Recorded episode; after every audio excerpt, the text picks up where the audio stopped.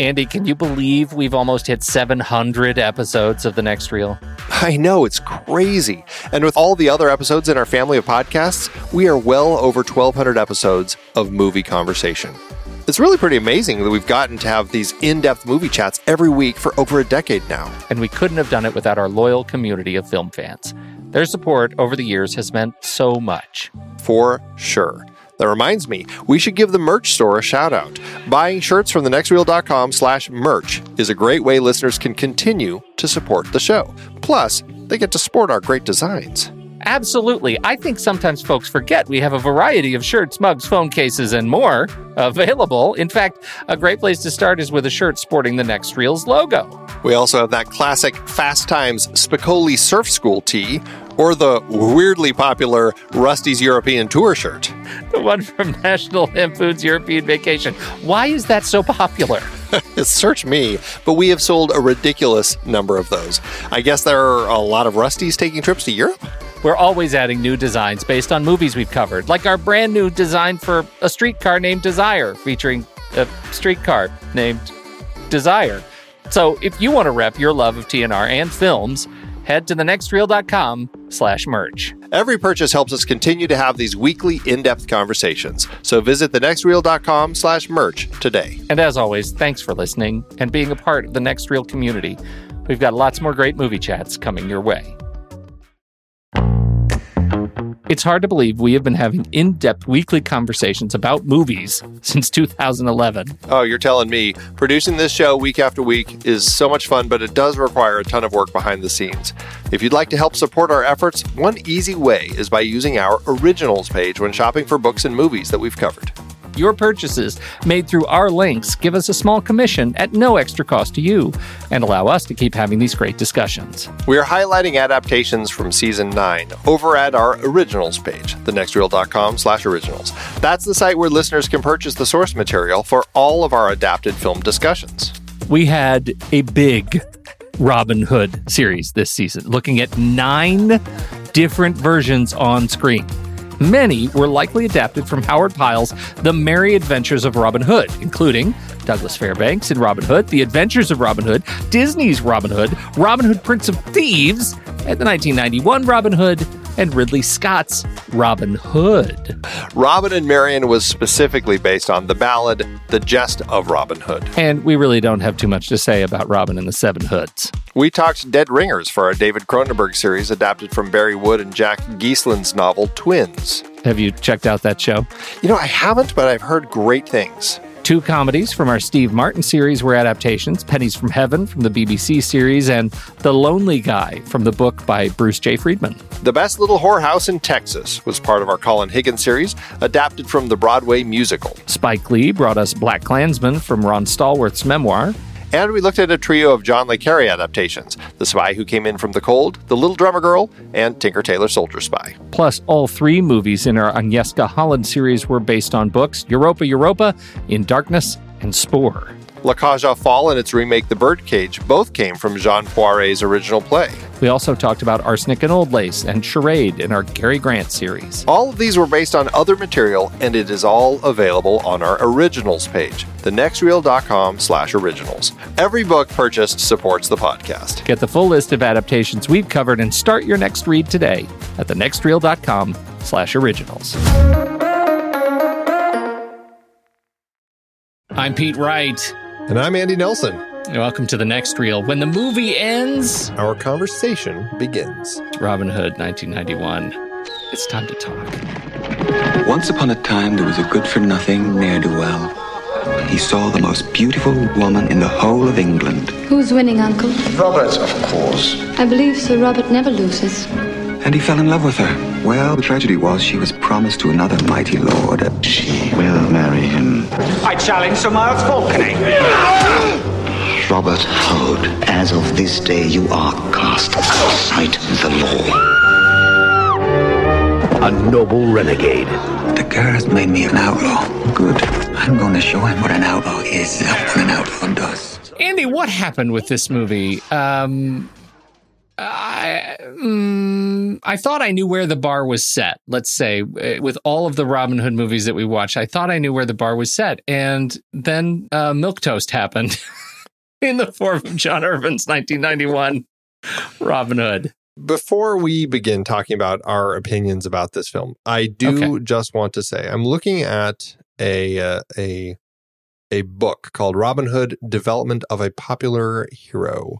It uh, prepared by John Chandler, mm-hmm. and uh, I don't know who actually wrote it. It just it's, I think it's just a collection or something. But anyway, uh, they reference uh, Robin Hood in the media, talking about several films. And this film actually is one of the ones that they reference. Let me just read this to you, okay? Please, yes. This film was originally slated for release at the same time as Robin Hood, Prince of Thieves, but Fox recognized the power of its competition and decided to release this film directly to television and video. Most Robin Hood scholars and fans feel this is the better film. The story is much better and more in keeping with the traditional legend. John Irvin's direction is stronger, and Patrick Bergin's Robin recalls the capricious and dangerous figure of the early ballads. The medieval character of the film is more historically accurate because J C. Holt, a noted Robin Hood scholar, served as a consultant. I believe that there are viewers of this film who will absolutely agree with that. And uh, and I think on, on many points, it, it looks... Uh, certainly looks more accurate. I had much, I had many fewer problems with uh, the setting and with certainly the costumes. There were no weird scarves, but uh, and we'll talk about this later. There was that jester. So there are a lot of things going for this movie. Uh, I found this was this is the Robin Hood story if you extract from it uh, any. and all sense of style and personality and energy. It is, it's just there. It is an amorphous, uh, just, it's the amorphous blob of Robin Hood stories. I found it, it might as well, I just was like sucking, it was sucking color out of the real world around me as I was watching it. My world became beige during this movie. I mean, yes, I, I would agree. There are some aspects to the story that I actually found kind of interesting. I'm like, yes. Okay, this is an interesting way to play this particular antagonist, and uh, who isn't somebody who we've ever seen, and I'm sure we'll talk more about that, um, that these antagonists we've never seen in Robin Hood stories before. Uh, there are um, uh, landscapes that I, I really enjoyed. The way that they kind of... Uh, kind of treated life as they were living. I thought there were some interesting aspects to that. And the way that just some of the uh, the the relation of the Normans and Saxons that I believe the nineteen thirty-eight version had some of that talk. And I don't think any of the other ones has, have really brought that up since then. So it's nice to kind of see that coming back into the fold here. But on the whole, like, Ugh, the story just, the way that the story is constructed, the way that the comedy hits, it just never worked for me. And the, uh, and I would argue that I don't think John Irvin's direction is is all that strong in this particular film. I, I found mm-hmm. it to be uh, kind of a struggling film. I found some of the action sequences to be um, shot fairly poorly and staged oddly, where you you know the action is kind of weird to tell, like, where are these people in relation to each other, and why can't they see each other? It seems like they should be able to. And uh, and then the performances, like, I feel like looking at our lead actor of uh, Patrick Bergin as Robin Hood. Like, he's got a look that I really find striking as as the character. Like, I just like him in the role. And then he starts kind of acting, and it's just kind of like this odd, and maybe maybe it is like more appropriate to the capricious character in the myths or whatever, but I just didn't like it. Like, he just never felt like he was a character I should be taking seriously. It was a really frustrating film to watch. I just, I never got a, a sense that the storytellers really kind of put things into a, a place where Um, they could make an actual good film out of this, regardless of how close it is to the original Robin Hood myths. You know what? We need to talk about a lot more of this uh, because I think you bring up many, many very important points. But first, uh, we need to tell you about something else.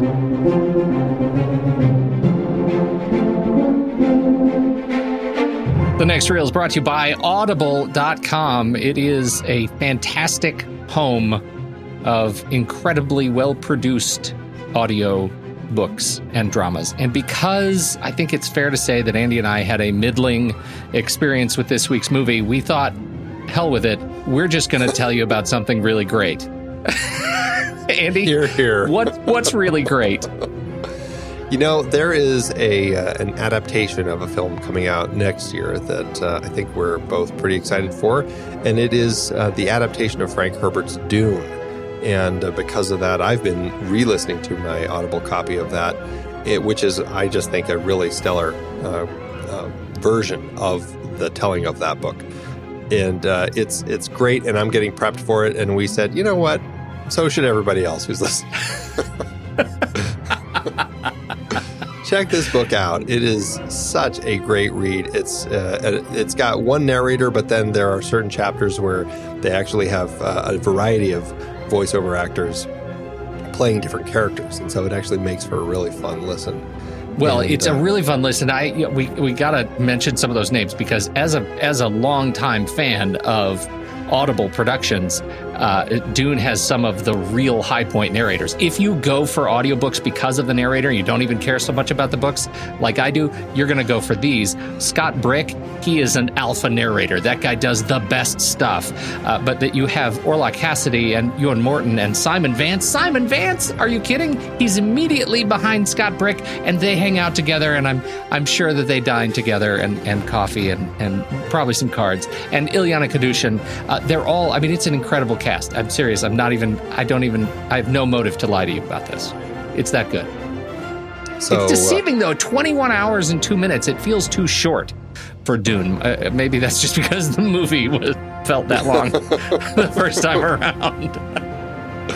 It's, anyhow.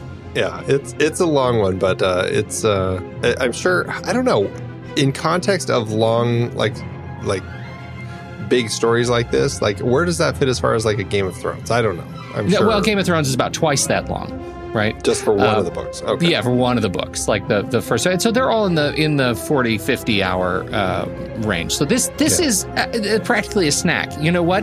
If you're gearing up for Game of Thrones, this is a great appetizer. There you go. Good for it. Anyway, this is how you do it. You visit audible trial dot com slash The Next Reel, audibletrial.com slash The Next Reel. All you have to do is sign up for a new account there. You get thirty days to browse the service on us, and you get one book also on us. So what you do is you search for Dune by Frank Herbert. You look for the one with all the fantastic narrators, and you get it. And you'll get it for free, and you get to keep it forever, even if you decide, you know what, Audible's not for me. Uh, you get to keep the book. How can you lose? You can't. That's the truth. audibletrial.com slash the next reel. You'll support great audio productions. Most importantly, you will support us. Thank you very much. audibletrial.com slash the next reel. Thanks to Audible for supporting the show.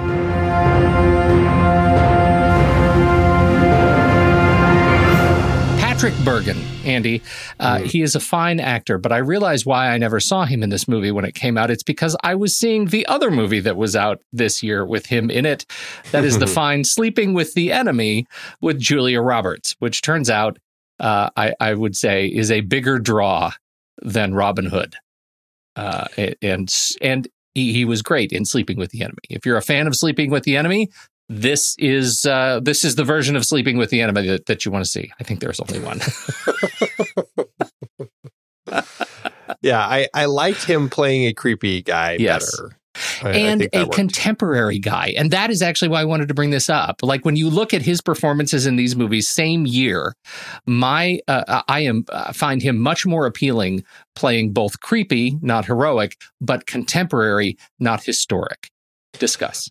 Uh, yeah, I, I would agree with that. I, I think, well, and, and see, that's something, and I, I didn't know if that was something that John Irvin was intentionally kind of putting into the script, trying to kind of create his own updated version of it, or what he was specifically doing.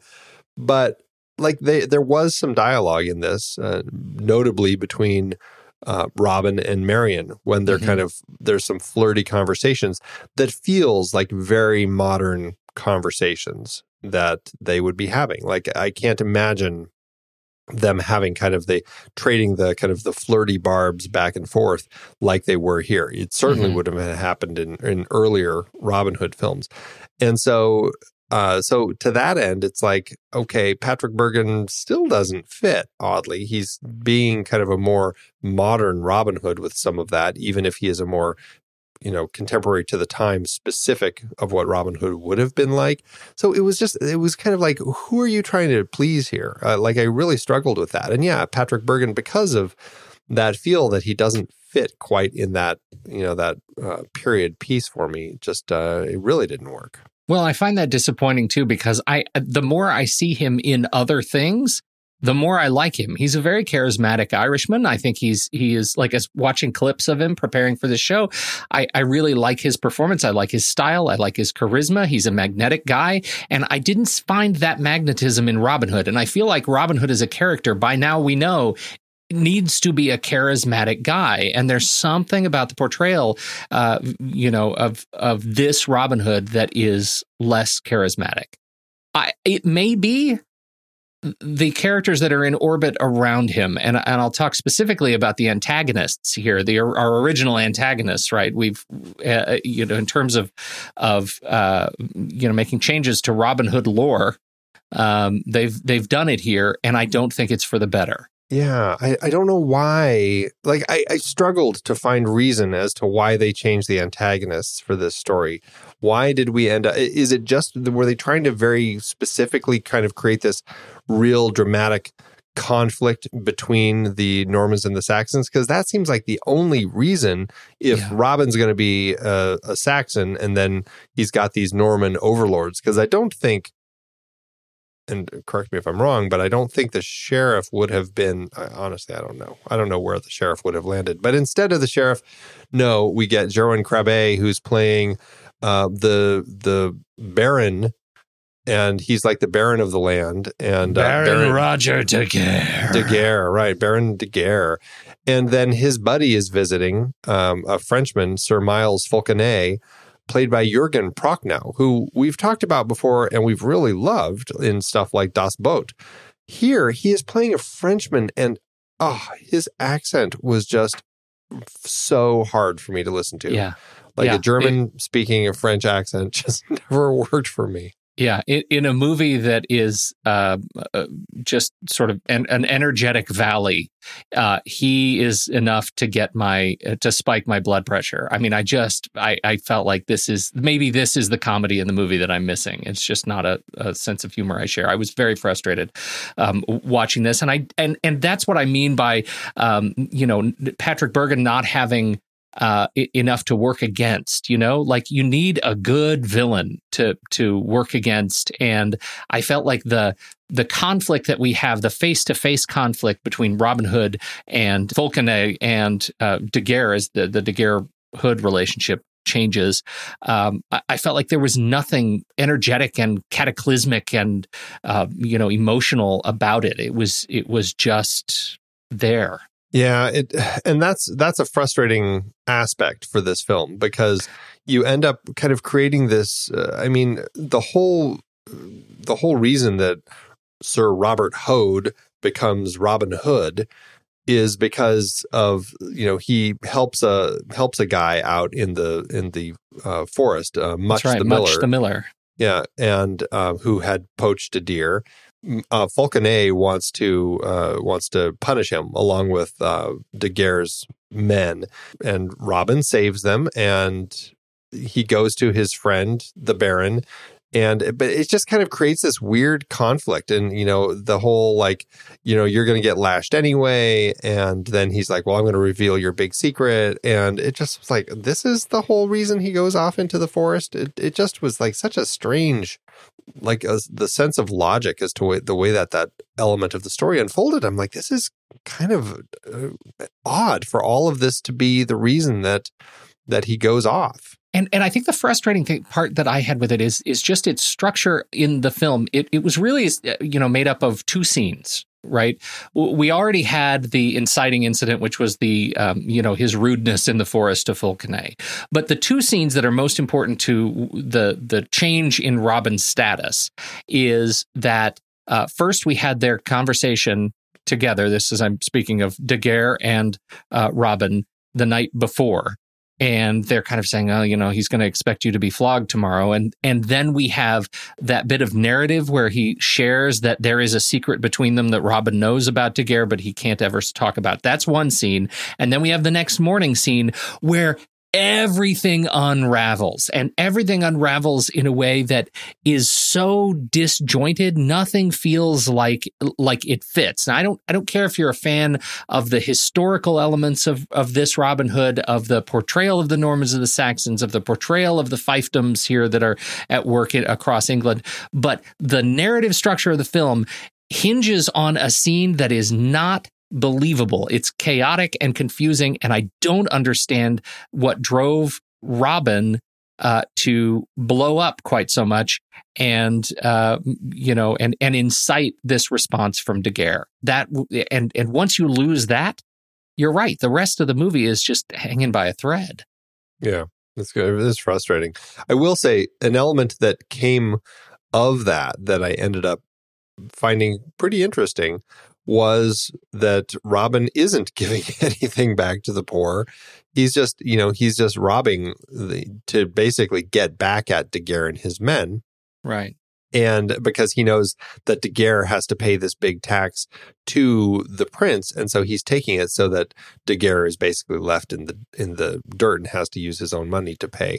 Mm-hmm. And um, and through that, that leads Daguerre to actually start burning villages and, and, you know, all of that sort of stuff, which uh, which Robin slowly realizes, kind of like, this is for me.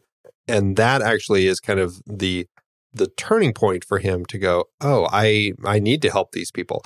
And I thought that but, was actually... But we should say, it still wasn't his idea, right? It was Will Scarlet. It wasn't his idea. No, right, right.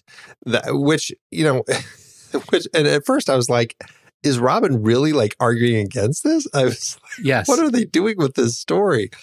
Uh, but he, he you know went what's along weird with though, it, Andy, that might have been the most believable angle in all of this Robin Hood nonsense, right? The fact that this was actually originally a vengeance story, and he's not a good guy, and needed to be convinced yeah. that that giving back to the poor, and the that's a thing I liked about this, that once he made that turn, we actually got the the the mechanics behind uh, what we get out of some of the other Robin Hood movies, which is he's buying the praise of the people, right? And he's buying the support of the people out from under, you know, Daguerre in this case, but out from under the lords that are uh, that that run the communities. That's the believable part. If they had found us the way to write that into the script, where I enjoyed these characters and everything that was unfolding, it would have been a really interesting take on the Robin Hood myth, and I really would have enjoyed it. But they just kept doing things like over and over that uh, made it a struggle to watch this thing.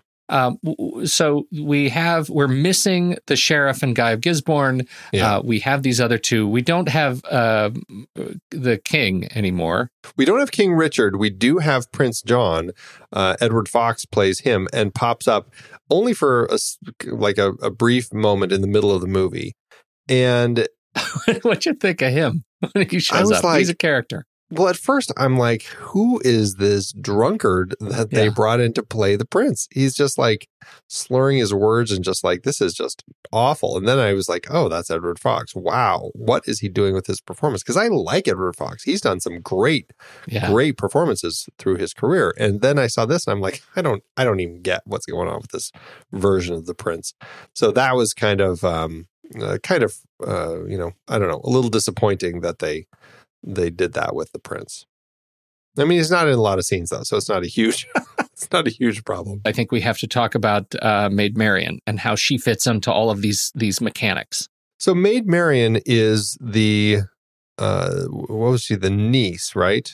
Of yes, uh, Daguerre. Of Daguerre, and she was she was there because he was giving her to uh, to Falconet as a bride, so that Falconet would give him a huge sum of money that would, I guess, help him pay off, you know, the the king or whatever.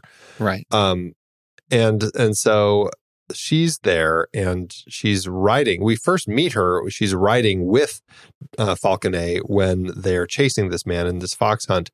And that's how she meets Robin, which is a very odd meeting because I didn't even realize she was in the group. And then all of a sudden he's just like looking at something and then it cuts to her and she's just on a horse. I'm like, where the hell did Marian just come from?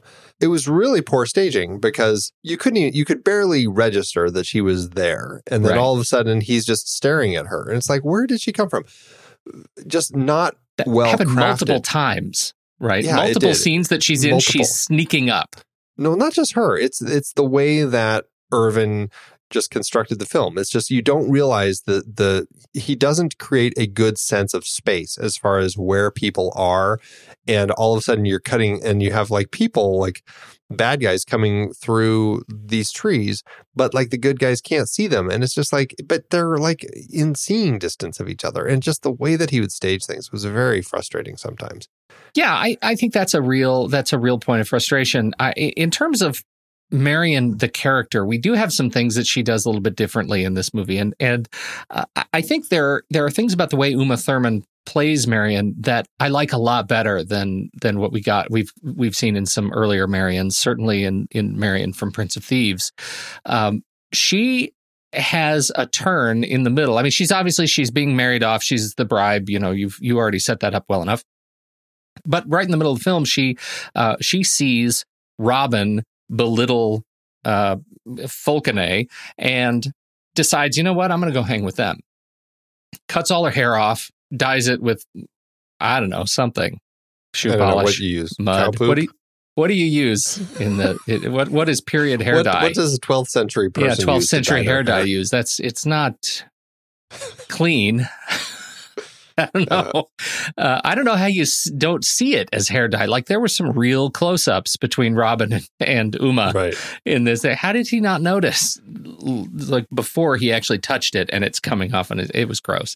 Anyway, she is is she's got some real agency in this movie, and I think I really liked that. I felt like that's that's something that it was agency that was consistent throughout the thread of the film, and in, in terms of the the role of her character, uh, I quite liked it. But again, like so many Marians, even when they give her agency, by the time we get to the end, she's the damsel in distress. Yeah, yeah. But but maybe later at the end. I mean, you know, I don't know.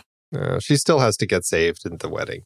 It's, uh, you know, it, that's right, just one right, of yeah. those elements that unfortunately falls into it. Uh, but speaking of Marian, though, I, I enjoyed their romance. I thought it was interesting, especially because she was disguising herself amongst his merry men as, as as a page, basically. I thought that was actually kind of interesting. But what the hell? Where did this like random love story letter out of nowhere all of a sudden? Like he's sneaking off by himself to go have a rendezvous with with uh, Marian, or who he thinks is Marian, but is actually Daguerre's uh, lover, uh, who's setting a trap for him. Meanwhile, he doesn't realize that Marian is actually disguised as a page in his group. And he goes off to find this, to meet up with this woman. Doesn't tell anybody where he's going. Luckily, he brings the page along with him so that he can tell this, this, this love story to Marian, which is about him and Marian, of course, and how he met this woman and blah, blah, blah. It was, it was so corny the way that that whole thing played out. And, and meanwhile, she's like, no, no, no, it's a trap. You can't buy into this whole thing. And I'm like, this is this is how all of this is going to unfold. It's and I, you know, it's it actually could have worked if it was just written better and performed better and directed certainly better. certainly staged better, blocked yes. better. I didn't buy it. I, I I was very confused. I think that's a real high point in terms of just just confusion of the story. How how where did it come from? Because it it felt like how I just couldn't connect how Daguerre and Falconet would know exactly where they were. I didn't. I didn't understand the mechanics of who was following well, that's whom. What was, like, how did he get? How did? So he got like a message from the woman uh, yeah. Daguerre's lover, but how is he getting messages? Yeah. Like nobody knows. Yeah. It's like, none of that was set up. Yeah. It was no. very confusing. No, I I did not. Well, like they do it. that a lot. They they have these things that happen, and I, I don't know if it's just bad writing. Uh, well, it is bad writing, but I don't know if it's they're presuming that you know something or something got lost in the edit. I don't really know. But like likewise, we have this this guy that they hook up with who's selling. He he's carrying longbows and and. He says, oh, they're for Daguerre. He's put in a big order of these longbows to kill you, Robin.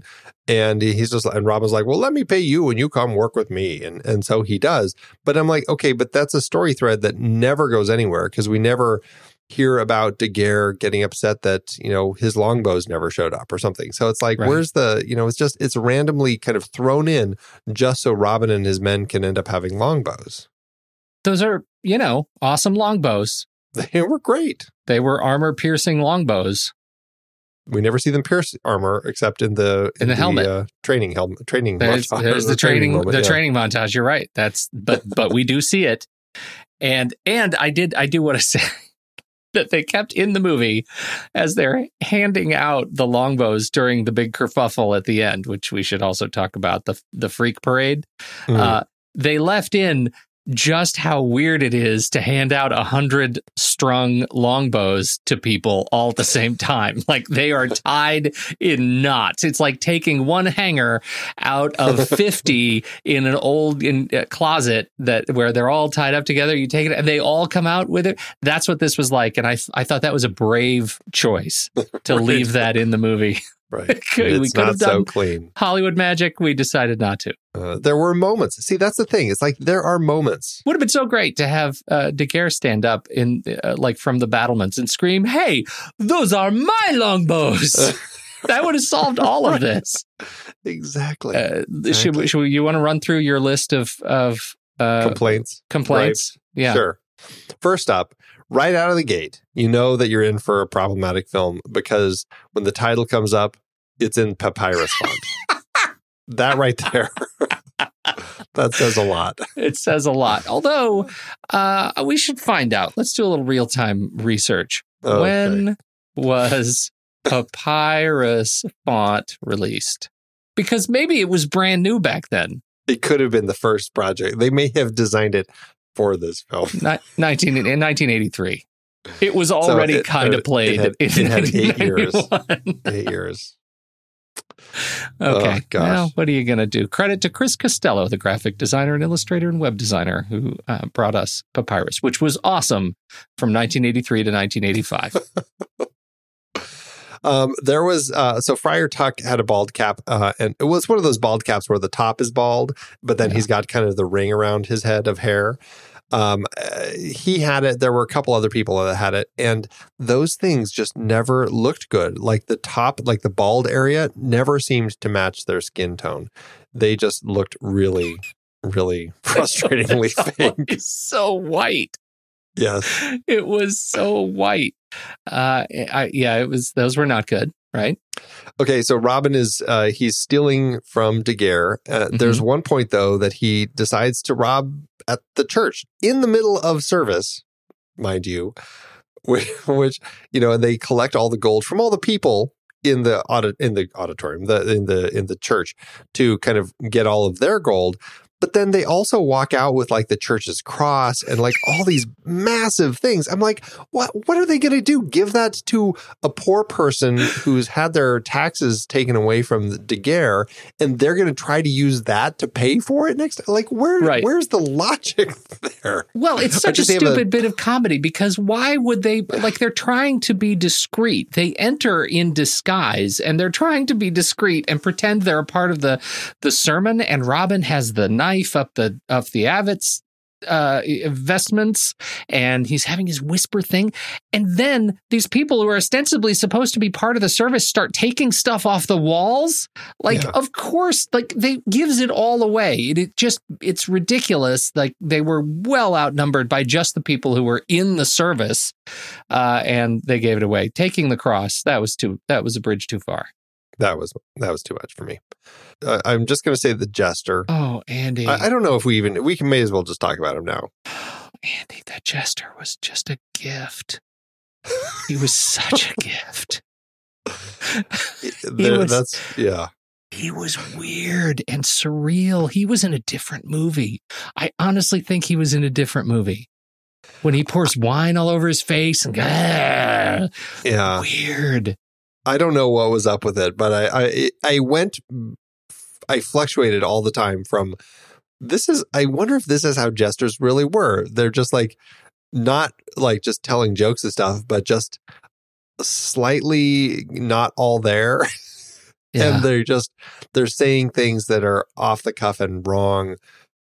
Uh, but then this one, I'm like, I, this is just, I, I like, I, I was laughing out loud at the T V because this thing was so weird and bad. And I, I never could figure out if, if I liked it or if it worked for me or didn't work for me, but it was always just creepy. Uh, that actor is uh, named uh, Phelim McDermott, and he's from Manchester, England, and he has done a couple of things. Uh, this one, I, I think you could. I, this might be the biggest one. He uh, the the best thing that he is uh, he's done by rating is Tomorrow La Scala. Well, let's see, Lucy Bates and Ian Burfield, and uh, no, this one does. Oh, David Oyelowo is in this one. Uh, this is a two thousand two film. It's got a six point eight uh, on the IMDb scale. So huh. The other one Who is knows? The Baby of Ma- uh, Maison, which is uh, that's the one with Julia Ormond and Ray Fiennes and Philip Stone. It's actually it's actually a seven.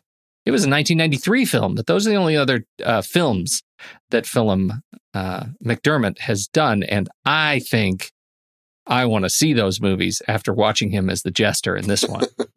It was a scene-stealing, scenery-chewing performance. It was something. It was definitely something. It was clearly the most energetic performance in the film. Yes, very true. Yeah, that's all fair. Right. Next up. I mentioned that there's a scene with a burning village. Robin and Marian are there um, paying uh, people. Uh, you know, she, he's giving them money because uh, her husband has been killed because they said that they knew who you were, blah, blah, blah. And uh, meanwhile, the village, village is being, uh, you know, there's there's the Normans running around setting things on fire. And and Robin and Marian run out of the house and they see troops coming and they they run up into a, a, a burning building. And then they start making out. I'm like, is is this the time for this? Like, what what are you guys doing? It's getting hot in here. Let's take yeah, off all clearly, our clothes. Clearly. Oh, man. You know, sometimes when the mood strikes, um, you know. Yeah. You I take guess it. That's, I guess you've yeah. just never been in a relationship like that with that much passion or heat, so to speak. uh, right. I, I will say, like, that whole scene is weird from the beginning. Do you do you note, like, how they arrived on scene? They get, like, the place is burning. It's on fire. And, yeah. like, homes are being destroyed. And they ride in and get off their horses and walk so casually into the scene. Uh, I, I was really frustrated. Like, are you really going to interrupt this to give them a bag of coin? Like, I just didn't believe it. Like, I know you've yeah. got this going on. Here's a little thing for your trouble. Love, Robin. I just didn't Me- buy meanwhile, it. Meanwhile, you might want to get out because your house yeah. is on fire. Like, yeah. like it's just, it, there was too many conflict, conflicting yes. elements of the story all kind of hitting at that place. And it's like, no, no, no. Either he's yeah. helping these people or the village is on fire, but he can't be helping both. them with gold while the village is on fire and then sneaking off to the back room right. to no. have sex with Mary. So weird. This is the one that the experts say is the better one. I know. Who are these people? Uh, who I are the know. experts? Yeah. We should question the experts. All right. Okay. Um, we, we've talked about uh, Edward Fox. Um, oh, oh, I have a couple more. Yeah.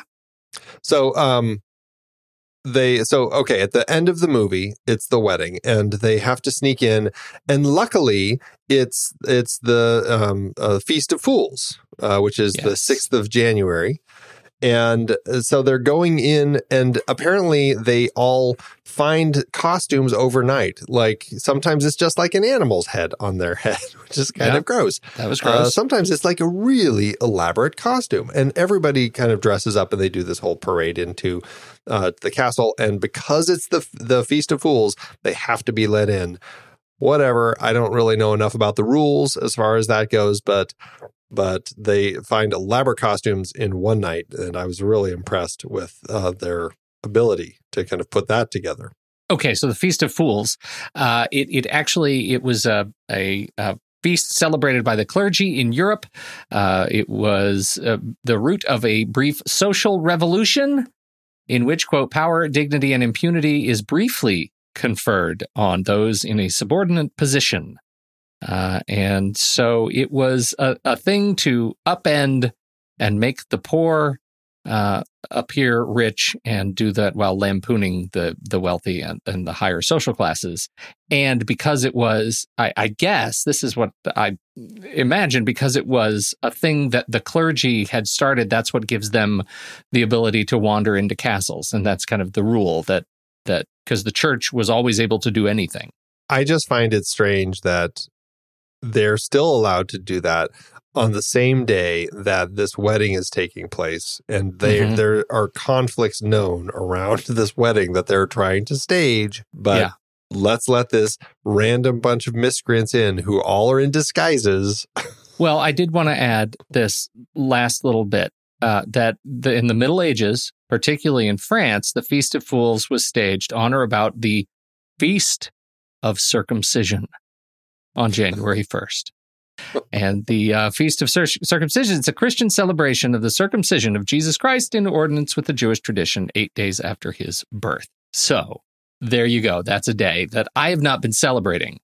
And I know that now I need to revisit our family calendar because, wow. New Year's Day, Feast of Circumcision. What do you eat on the Feast of Circumcision Day? Like, what is appropriate? What does one bring to a... ring-shaped food? Anyway. What's next on your list? Woo!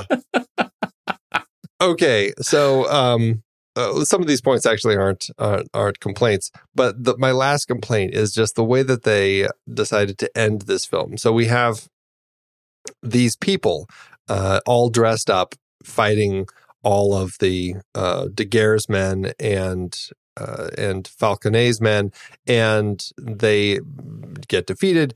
And then we have the wedding. It's very kind of, at that point, it's kind of a traditional Robin Hood story yeah. where Robin and Marian end up getting married. And as soon as they get married and and kiss, the sun comes out. And this is the first time in the whole film that we've actually had the sun out. And to that end, that was kind of nice the way that that happened. And all the colors change, and all of a sudden it's really vibrant and alive, and it looked great.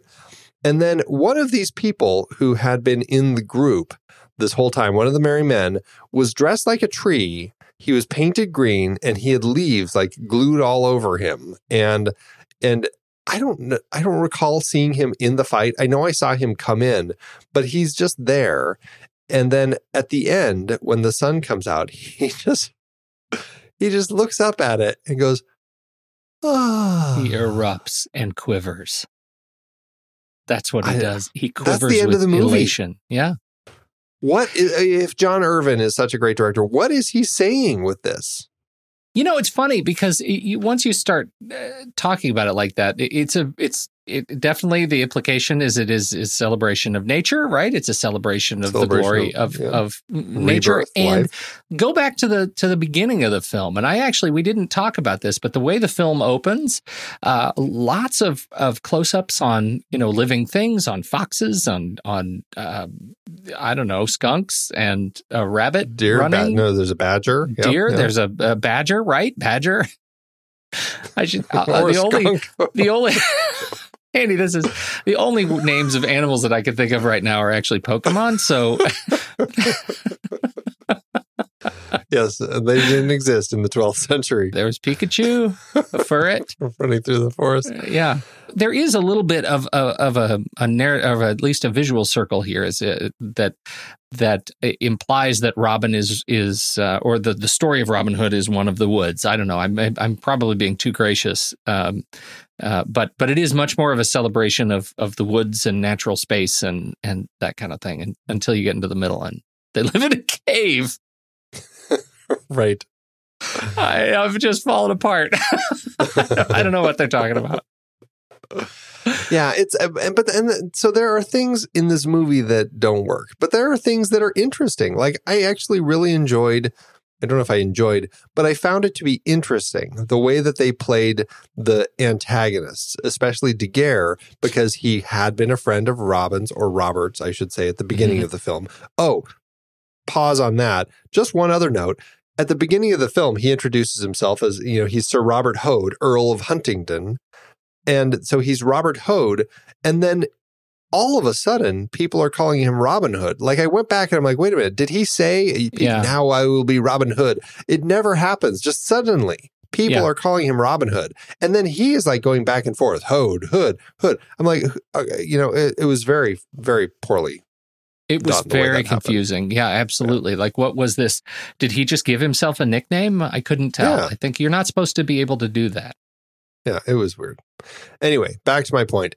I liked that Daguerre at the end of it, after Falconet has been killed by by Robin, mm-hmm. we have this uh, kind of changing of uh, of position of Daguerre, where he doesn't want to fight Robin.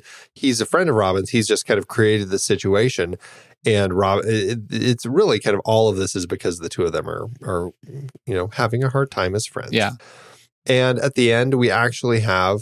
Uh, the Baron kind of yielding and and yielding his sword up to Robin. And I'm like, okay, well, this that actually was an interesting way way to kind of close this out as far as this mm-hmm. relationship went. I agree, and yeah. it was the only time that I actually found myself appreciating the the change in in character here, because I would not have bought that uh, had they tried to do that kind of a twist with the sheriff, for example. No, or, or yeah. you know, that would not have, have played. Uh, and and it, it may demonstrate why they made such a choice to give us original antagonists who don't have the baggage of Robin Hood lore in that case. Yeah, yeah. So, I mean, there are there are things going for it. Again, mm-hmm. I wish that the rest of the film structured around these things that kind of worked was better. Yeah, me too. A few things that I want to point out in in the fight at the end. There were actually people like getting their faces stepped on. Yeah. In the mud. Now, I, I'm sure it was nice, squishy mud so that it wasn't hurting people. But I'm like, that's actually, I haven't seen that before.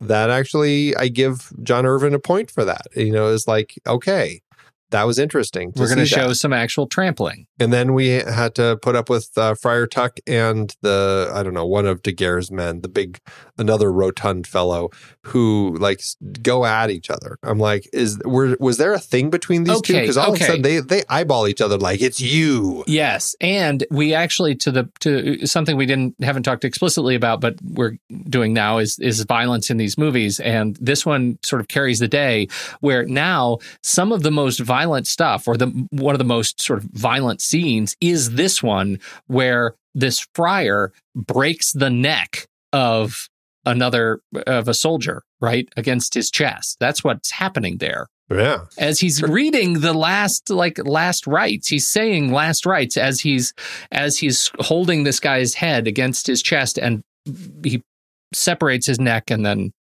the guy falls, and that's that's Friar Tuck becoming John Rambo. Yeah. I was like, wow, okay. He just went dark. Yeah. And I mean, we've seen some strangely dark moments in these Robin Hood films um, for quite a few of them, actually. It's, yeah. it's, it's definitely a Robin Hood thing where you have a lot of moments of levity. And then there's these dark moments of, of like people like, because I mean, back in the nineteen twenty-two version, he breaks the guy's back around a column, like he yeah. wraps him around a column and pulls him. Well, there's another little Jeez. bit of violence that we get uh, and retribution, I should say, in the character of Harry, right? The guy with the eye scar, who is the the central betrayer in The Merry Men. He doesn't buy what's going on, what Robin is leading them to do. And so he decides, you know, I'm going to.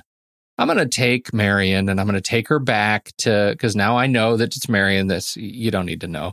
Anyway, he takes Marian, uh, who everybody else thinks is the page, and goes back and delivers Marian back to Daguerre and Falconet. And it, of course, Daguerre and Falconet don't give this guy any passage. They take him and torture him, and then they hang him in a cage. And uh, you see maggots crawling in and out of his eye sockets. They they plucked his eyes out. Yeah. Uh, it was it was pretty horrific. And that was something that we didn't have in some of these other Robin Hood stories, was this character betraying our central uh, objective. And that was another really interesting moment, because here yeah. you have this feast of fools, all these guys in disguise, coming up to the castle to try getting in, and they're trying to be jolly. And meanwhile, everybody is dumbstruck by seeing their friend hanging in the cage with his eyes gouged out. Only Friar Tuck actually is the wherewithal to kind of stay in character, as it were, yeah. and and do this whole speech that he has to do to get into the castle. So, yeah. I mean, that was that that that element I thought was actually pretty interesting. I did too. I did too. I call that a win. That's the film, though, right? It has yeah. wins, and it has a lot of issues. You want to talk briefly about Irvin? Um, and you said you, you didn't feel like this was necessarily a strong uh, example of strong direction. On, and I know you haven't seen a lot of Irvin's stuff. Yeah, I haven't. I've seen, and I, I think he's, I don't know if he's still active. I know he was as of a couple of years ago, but I've seen, I gosh, I'm just looking through his filmography, Ghost Story, uh, Next of Kin. Now I've seen this. Um, I think I saw Widow's Peak. I quite liked Widow's Peak. Yeah, I remember liking that one too. And City of Industry would have been the most recent thing of his that I saw in ninety-seven. You haven't seen nineteen eighty-six Schwarzenegger classic Raw Deal? No. Mm. I, I missed most of those.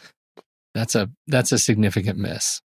There are directors like this that I often wonder, like, would it be an interesting experiment to like go through his filmography and look at them and see, you know, is there something I'm really seeing here that that kind of ties this together as far as what he's doing with his projects?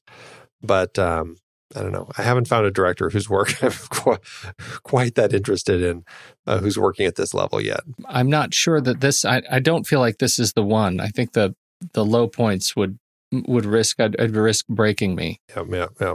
We haven't mentioned the script, but we've we've mentioned enough about the script just to credit Sam Resnick and John McGrath. I didn't look to see what else they had done. Um, I think Sam Resnick, this is it. John McGrath has has um, a, a bit of fare, but he, by you know by the end of, in terms of what he's written, this was the second to the last thing that he did, apart from some television. He did Myrie Moore, mostly T V. He's a T V writer. So this was, okay, this is something that we should talk about. This was yeah. not designed to be a T V movie. And it was in, in the U S, it was it became a T V movie. In certain countries, it did get a theatrical release, but not in the U S because of Robin Hood, Prince of Thieves, as I mentioned earlier. Mm-hmm. But it's, it's, it's interesting that the two people writing it are, well, mainly John McGrath and Sam Resnick, as I said, has no other credits. Um, he's a T V person. And yeah. so that's interesting that it ended up being kind of a T V project. Well, what's feels... funny about it, do you ever watch any, I mean, do you, I know you don't watch a lot of T V, but there is a certain style and tone of T V shows, like uh, B B C T V shows, right? They're, they're B B C productions. A, a lot of the contemporary ones, you'll get them, they're produced either in, in Wales or down in uh, in Vancouver, right? Or, or and they they all share the same kind of of look. Uh, and texture and aspect ratio and uh, and just the way the characters move. It's all the same. This fits right in there. This absolutely feels like the the made-for-T V Robin Hood series to me. Could you, you, with very little updating, you could be right there. That's, yeah. I wouldn't uh, put it too far past that. Even yeah. even the cinematography, uh, you know, uh, Jason Lahell is behind the camera here. Um, it feels kind of T V-ish. Yeah. Um, they shot in some beautiful locations, uh, even if it was kind of overcast generally throughout the film. There were some really nice areas that they found to use as locations. But um, uh, yeah, and I, and I don't know really if I can fault him or if it no. really falls on Irvin's shoulders as far as the way that things were staged with the camera. How'd it do at the box office? Well, we already talked about what a troubled little project this one was. Uh, Irvin's film cost fifteen million dollars to make, which is about twenty-eight point two million dollars in today's dollars. Unfortunately, as we've discussed, caught in the battle of two similar films being released within months of each other, Irvin's British production decided to drop its theatrical release in the U S to avoid getting crushed by Costner's Juggernaut. This one went straight to T V instead, as I've said, premiering on the Fox network May thirteenth, nineteen ninety-one, a month ahead of Costner's film. It still played theatrically around Europe as well as in Australia, New Zealand, and Japan, but I can't find anything about what it earned. I'm guessing that's largely because of the T V re- release here in the States. Oh well, can't have broken Costner's record, so we will just leave it at that. You know what? On the spreadsheet, just put it right below Prince of Peace. Just, we'll just, just write assume. the next thing down, and we'll just... Just, we'll assume just assume that it did. It was second to that, and there's nothing else less. to talk about. One dollar. The price is less right, dollar in less. euros. Yes, that's fine. uh, I think it's time for us to rank it, Andy. Yeah, this was a frustrating one. Uh, very trying film. So, uh, uh, yeah. But hey, what are you going to do? Sometimes that happens. Head over to flickchart.com slash the next reel, and you'll see the list of all the movies that Andy and I have talked about on this very show. And uh, if you swipe over in your show notes in your podcast player of choice and tap on the word flick chart, it should take you straight to this movie where you can add it to your list and see how it stands up against ours. First up, Robin Hood or A Star is Born, nineteen thirty-seven. A Star is Born, nineteen thirty-seven, please. Yes, indeed. Robin Hood or Robin and Marian. Uh, Robin and Marian. Robin and Marian. Robin Hood or The Hudsucker Proxy. The Hudsucker Proxy. You know I have problems with that movie, but I will still pick it. Yeah. For this one. Robin Hood or The Hound of the Baskervilles, nineteen thirty-nine. Oh, the dogs. Give Those me some Rathbone. Dogs. Yeah, I'll take Rathbone over this. Robin Hood or The Edge. The Edge. Yep, I'll take The Edge. Robin Hood or Rush. Once the film that was at the bottom of our list. I would I would watch uh, Robin and Robin Hood before Rush. I would watch Rush before Robin Hood. Oh, Andy, Andy, Andy. No, we must reset expectations here. You cannot. This is, the, Rush is a movie with a legacy around these parts. You can't just that, do that. It doesn't matter. I would still pick it over this. Now we're going to go to the map. I mean, Pete, this, is a, this is a ridiculous Pete, place for you and I is, to come to blows. Ah. Here we go. I was mm-hmm. playing Tree Man there. Yeah. One, good. one. Okay, here we go. One, two, two three, rock. Paper. As right. it should be. You uh, go to sleep. Just sleep on it. Sleep on it. You're going to feel resolved in the morning. It'll be fine. Oh, we'll see. Actually, Robin I think you're not going to think at all about this in the morning. I probably won't. It's so low on the chart now. I'm not going to worry about it. Robin Hood or Children of the Corn. Children of the Corn. Children of the Corn. God, that's also a bad movie. Yeah. Robin Hood or Scoop. Ooh. Wow, haven't thought of that movie. I forgot Scoop. that movie existed. Scoop. I will take Robin Hood here. That was a bad movie, Scoop. That's a bad movie. That was. I'm gonna I'm gonna allow myself a little bit of grace to be swayed. You're right. All right. You can have it. Robin Hood it is. So that leaves Robin Hood at four oh eight on our chart. four oh eight out of four sixteen. I'd say that's a pretty low spot to land. What uh, what did it do on your personal chart? Well, let's see. Uh, my personal chart landed at forty-one twenty-seven out of forty-one ninety-four, which is about a two percent. And that's exactly where uh, it is on our chart, two percent. It uh, it, it fared almost as uh, as poorly on my personal chart. Out of eleven oh one movies, it's at ten sixty-seven, which is three percent. Uh, so it did, did just a, a hair better. You know, if I go by the algorithm, this is one of those movies that doesn't light up any stars on uh, flickchart dot com. So at letterboxd dot com, it, I I just I'm not going to give it zero stars. Like it's not it's not that movie. It's it's a maybe a one and a half star movie for me. What's uh, where'd it land for you? It's at a one for me, and yeah. I think that's largely because there are. There are some interesting elements in it. It's just the whole package is just done so badly that uh, that it's hard to justify thinking about those elements because they're just uh, they're just not in something that I want to look at again. This is uh, for me. It's a movie that's um, I see it uh, when I'm hungry and I turn it off and I'm hungry again almost immediately. Like I don't even remember having eaten. and and that just doesn't, it's, it's not a, a, it's not an offensive movie. There are things that are happening. There's some good moments in it. Um, but it is, uh, I, I said at the beginning, it's a milquetoast film. And I, I struggle with that. I'm not, I'm not going to, this is not going to be a go-to Robin Hood recommendation going forward. It's, it's right where it needs to be. I wish that I found it as as milquetoast as you find it, because uh, I mean, there's just there were elements in it that just plain were just frustrating for me. So yeah. it's a, it's a little more, you know, something in my stomach that's that's giving me heartburn. It's churning. It's churning. Yeah. Yeah. All right, all right, I'll take that. Uh, okay, so where do we land? Is it a, it's a one star? Yeah, uh, one and one and a quarter, basically. So yeah, it's fine. Give it a one star. And and I don't know if I need to say it out loud, but I'm not going to give it a like. Nope. I think that's clear. All right. Where do we go from here? Uh, this will be a fun jump. We're only going a couple years, but we're jumping to Mel Brooks's nineteen ninety-three film, Robin Hood, Men in Tights. Okay. I thought about Robin Hood, Men in Tights a lot during this movie. In the, the one scene in particular is when the village was on fire. Because that's how Men in Tights opens, and the the villagers come out and say, "There's got to be a better way to do credits."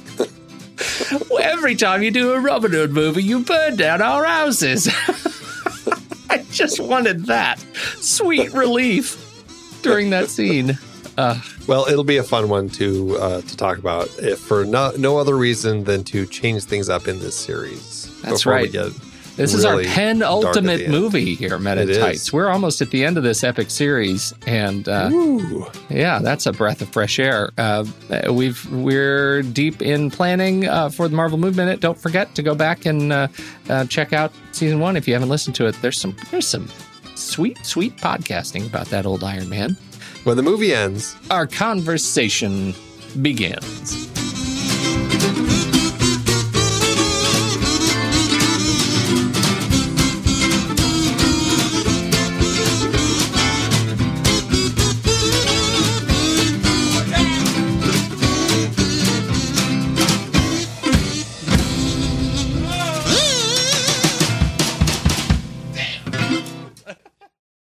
Amazon giveth, Andy. As Amazon always doeth. Now, this movie has uh, the, the preponderance of reviews leans high in terms of the stars, and that's frustrating when... really does. Uh, sixty percent yeah, really does. Five-star reviews. It's a lot of five-star reviews. And so uh, I usually, when we don't care for the movie, we go high. I am not doing that because I like the one-stars so much. Uh, but you were feeling uh, confident that you could find a good five-star review. How'd that go for you? Uh, Make that sound one more time for the kids. I don't need, I don't need any new ringtones. Uh, I have a five star by Mister Bill.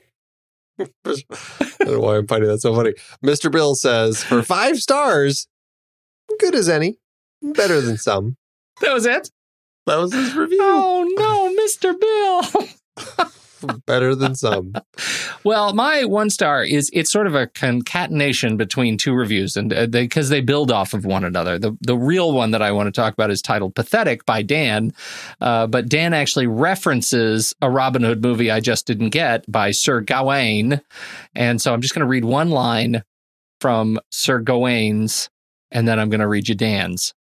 Uh, Sir Gawain says, "There is a more thoughtful side to the Robin Hood in this movie, but it was overridden by him acting like a smart aleck. For example, there's a scene where Robin Hood reveals his secret of shooting the bow to his fellow outlaws by giving them the finger. You see, the secret, it is in his middle finger. And yes, they laugh. Ha ha, I guess." So Dan continues, "I'll save my time and suggest you just read the other one-star review of this movie. I agree that the best portrayal in motion pictures of Robin Hood was the British T V series Robin of Sherwood, uh, but the best presentation of Robin's legend I read in grammar school. I wish I could remember the title or the author, but it was the best adventure book I've ever read. It showed the whole story of Robin Hood as a teenage boy who came became an outlaw for killing a deer to his most wonderfully depicted death. This movie is a primitive. In one scene, there's a soldier who threw a big rock that probably weighs half a ton off the stairs as if it was a basketball.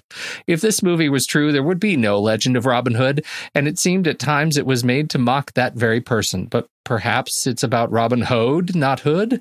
I wouldn't even recommend this movie for the kids on a Saturday morning. We didn't talk about A, the middle finger bit, or throwing the rock like a basketball, which both were in my notes and are straight up hysterical. You're right. Oh, so many more things we could talk about. So too. many more things. Thanks, Amazon. I've been podcasting since two thousand six. In that time, I've tried countless hosting platforms, but in August twenty twenty-two, we switched to Transistor to power all of our shows here at True Story F M, and it's been a game changer. I love that Transistor allows unlimited podcasts and storage without extra charges. We can publish so much content, and we do. If you want to start up a podcast, do yourself a favor and host your show on Transistor. With their one-click publishing, you can get your new show onto all the major podcast directories effortlessly. And their website builder lets you quickly build custom sites for each show. The detailed analytics are invaluable, too. You can access all kinds of listener data anytime. Oh, and the versatile players allow you to embed episodes anywhere to reach new listeners. Plus, the team behind Transistor is super responsive and keeps making the platform even better. After using countless hosting services over fifteen plus years, Transistor has been hands down the best podcast partner for us. If you want a hosting platform to take all the worry out of getting your podcast out into the world, go to thenextreel.com slash transistor and check it out. Support our show and support your own show by going to thenextreel.com slash transistor. Start growing your podcast today.